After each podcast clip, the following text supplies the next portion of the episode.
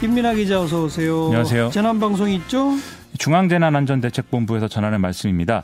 2020년 3월 4일 우리나라 전 지역의 코로나19 감염 확진 환자가 늘어나고 있어서 확산 방지를 위해 자가격리자는 다음과 같은 생활수칙을 반드시 준수해 주시기 바랍니다. 첫째, 감염병 전파 방지를 위해서 격리 장소의 외출은 금지하여 주시고요. 둘째, 독립된 공간에서 혼자 생활해야 됩니다. 셋째, 진료 등 외출이 불가피할 경우에는 반드시 관할보건소에 먼저 연락을 해야 되고요. 넷째, 가족 또는 동거인과 대화 등 접촉을 하지 말아야 됩니다. 다섯 번째, 개인 물품을 사용해야 해야 되고 건강 수칙을 꼭 지켜야 됩니다. 참고로 격리 장소를 무단 이탈한다거나 격리를 거부하는 등의 위반 사항이 발생을 하면 관련법에 따라서 300만 원 이하의 벌금이 부과될 수 있, 습니다 이상 중앙재난안전대책본부에서 알려드렸습니다. 네. 시사뵙기 첫 번째 항목은 갑자기 나온 옥중 편지입니다. 박근혜 전 대통령이죠? 그렇습니다. 오늘 유영아 변호사가 박근혜 전 대통령의 친필 메시지를 공개를 하고 대독을 이제 했는데요. 거대 야당을 중심으로 힘을 합쳐달라 이 내용이 이제 핵심입니다. 박근혜 전 대통령은 이, 이 서신에서 현 정부의 실정에도 무기력한 거대 야당의 모습에 울분이 터진다는 목소리도 많았지만 또 다른 분열이 우려돼서 그동안 침묵을 택해왔다. 그리고 정치적 유불리에 따라서 이합집산하는 거대 야당의 모습에 실망도 했지만 보수의 외연을 확대하기 위한 불가피한 선택으로 받아들였다라고 얘기를 하고 있습니다. 네. 거대 야당 야당은 미래통합당이죠.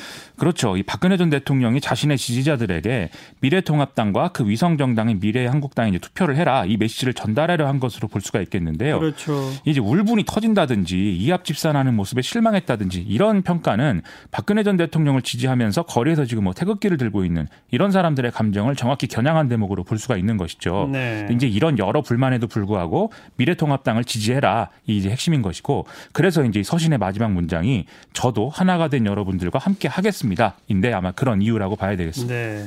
정당 반응이 어떻게 나와요? 일단 황교안 미래통합당 대표는 이제 입장을 내고 반드시 승리할 것이라면서 박근혜 전 대통령의 애국심이 우리의 가슴을 깊이 울린다 이렇게 이제 얘기를 했고요. 그다음에 이제 김영호 공천관리위원장도 감옥에서 의로운 결정을 해주셨다면서 진심으로 고맙고 박근혜 전 대통령이 원하는 뜻에 거스르지 않도록 마지막 공천 작업까지 엄정하고 공정하게 하겠다 이렇게 이제 입장을 밝혔습니다. 음. 그리고 지금 김문수 전 지사와 조원진 의원이 공동 대표를 맡고 있는 당 이름이 자유공화당인데요. 이들은 이제 박근혜 전 대통령 옥중 메시지를 크게 환영한다라면서 미래통합당이 하나로 힘을 합칠 구체적 방안을 제시해야 된다라고 주장을 했습니다. 예. 특히 이 자리에는 과거에 이제 친박계 좌장으로 불렸던 무소속 서청원 의원이 함께 했는데요. 이 후보 단일화라든지 이런 좀 단결을 위한 제안을 미래통합 미래통합당에 했는데 지금까지 답이 없다라면서 불만을 표시했고 그렇기 때문에 미래통합당은 지금 하고 있는 공천 작업은 중단해야 된다라고도 주장을 했습니다. 네. 여당 쪽 반응도 나왔어요? 여당 쪽 이제 더불어민주당의 경우에는 미래통합당이 박근혜 전 대통령의 당이라는 사실이 드러난 것이며 박근혜 전 대통령이 적극적으로 총선에 개입하겠다고 선언한 것이다 이렇게 평가를 했습니다. 그러면서 박근혜 전 대통령이 지금 할 일은 자신의 죄를 참여하고 자숙을 하면서 법과 국민들이 심판한 죄값을 치르는 것이다 이렇게 강조를 했고요. 그리고 이제 민생당의 경우에도 박근혜 전 대통령이 자신의 추종 세력을 규합해서 총선에 영향을 미치려는 고도로 기획된 정치 정치 공작성 발언을 하고 있다라고 평가를 했습니다. 예. 정의당도 지금 미래통합당이 도로 새누리당으로 돌아간 듯 하다라면서 강하게 비난을 하는 이런 모습이었습니다. 자, 이 박 전 대통령의 메시지 앞으로 어떤 영향을 줄까요? 일단 지금 미래통합당은 김용호 공천관리위원장 중심으로 좀 중도층을 겨냥한 공천을 진행하고 있는 상황 아니겠습니까? 오늘 그동안 좀 논란의 대상이 됐던 이현주, 임재훈 의원하고 박찬주 전 육군대장이 출마 준비하는 지역구에 대해서 추가 공모를 결정을 했는데요. 사실상 이분들 이 사람들에 대한 어떤 컷오프 이런 것들을 암시하는 이런 결정이다라는 평가 나오고 있죠. 그리고 이은재, 민경욱, 김순례 의원 등도 이미 컷오프가 돼 있는 이런 상황인데 대개 이제 극단적이거나 튀는 발언을 해서 문제가 됐던 이런 인물들 아니겠습니까? 다만 이제 임재훈 의원의 경우에는 바른미래당에서 패스트트랙에 동조해서 좀이 지지자들에게 거부감을 갖고 있다는 점이 반영돼서 좀 다른 케이스긴 한데요. 여기다가 지금 홍준표 전 대표의 경우에도 이제 사실상 뭐 컷오프 되는 거 아니냐 이런 분위기로 가고 있는 거거든요.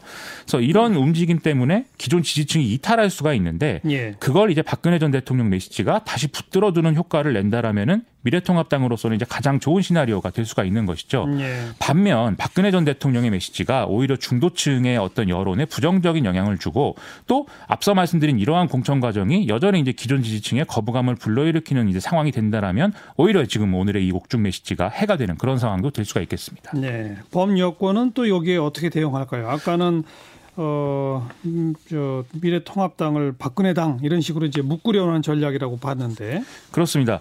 마찬가지로 방금 말씀드린 어떤 시나리오에서 박근혜 전 대통령 메시지가 미래통합당의 부정적인 효과를 일으키는 방향으로 이제 상황을 좀 만들어 가려고 하는 그런 대응을 하겠죠. 그래서 어, 최대한 박근혜 전 대통령과 미래통합당을 연결하는 이런 맥락을 형성한 이런 메시지를 이제 내는데 주력을 하고 있는 그런 상황으로 볼 수가 있겠고요.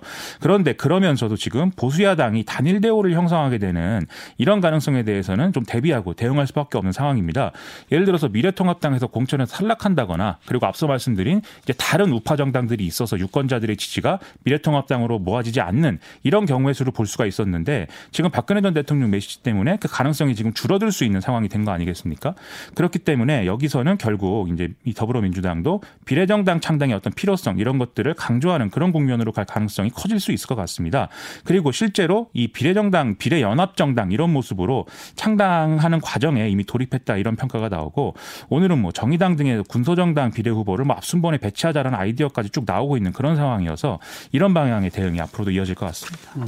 자 시사회기 두 번째 항목은요. 선거구 퍼즐 맞추기입니다. 이 여야가 이 재심의를 요구하기로 했죠.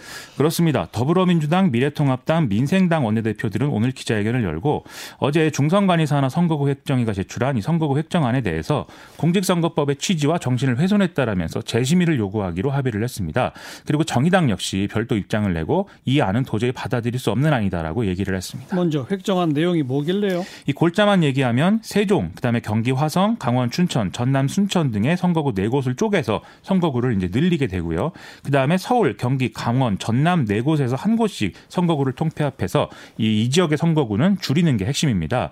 이에 따라서 서울 노원은 기존에 이제 갑을 병해서 갑을로 이제 폐합, 통폐합이 됐고 경기 안산의 경우에는 상록 갑을 그리고 단원 갑을 이렇게 네 개로 나눠져 있던 것을 안산 갑을병 세 개로 통합을 했는데요. 음. 강원 춘천과 전남 순천도 이제 둘로 나뉘게 되는데 이에 따라서 인접해 있는 여러 시군들은 기존보다 더 큰 규모로 묶이는 이런 상황이 됐습니다. 이게 뭐 다 인구 기준으로 하는 거 아니에요? 각 당들은 뭘 반발하는 겁니까? 이 공직선거법을 보면 국회의원 지역구 획정 기준이 되는 인구 산정 기준이 규정이 돼 있는데 이 기준을 이제 제대로 반영하지 않았다 이렇게 주장. 주장을 하고 있고요. 예. 특히 농산어촌 지역 대표성을 반영하기 위해서 노력해야 한다는 법 규정에도 역행하는 아니다라고 평가를 하고 있습니다. 예를 들어서 앞서 언급한 강원의 경우에는 최대 6개 시군이 하나의 선거구로 묶이는 경우가 생기는데 이 선거구의 면적만 따져도 서울의 8배에 이르게 되는 거거든요. 이런 선거구들이 대개 농산어촌 지역에 해당하는 경우가 많다라는 거고요. 그리고 이런 경우를 우려해서 선거를 목전에 두고 선거구 획정은 최소화해야 된다라고 여야 원내대표를 합의를 해서 발표를 했는데 이게 반영이 안 된 점도 문제다라고 지금 주장을 하고 있습니다. 근데 인구 기준으로 판단하는 건데 제의를 하더라도 큰 변화는 어렵지 않는 거 않을까요? 말씀하신 대로 선거구 간의 인구 편차를 2대 1로 정한 헌법재판소의 결정이 있기 때문에 선거구 재조정은 뭐 쉽지 않을 거다 이런 전망이 나오는데요. 그래서 과거 국회에서 뭐 농어촌 특별선거구 설치를 한다든지 이런 노력도 있었는데 결국 이게 무산이 된 것이고 선거법 개정 국면에서 사실은 이 국회의원 총원을 늘리는 것도 가능한 방법 중에 하나였는데 이것도 잘 안 된 거죠. 그래서 결국 국회가 중이 제 머리 못 갖고 있는 그 영향인데 뭐 누굴 탓하겠느냐 이런 냉소적인 시선으로 나오는 게 사실입니다. 뭐 이거 어쨌든 전문가들이 머리를 맞대고 뭐 미세 조정을 해서 결정을 내려야죠. 이제 그래야 되겠습니다. 네. 네, 수고하셨어요. 고맙습니다. 김민아 기자였어요.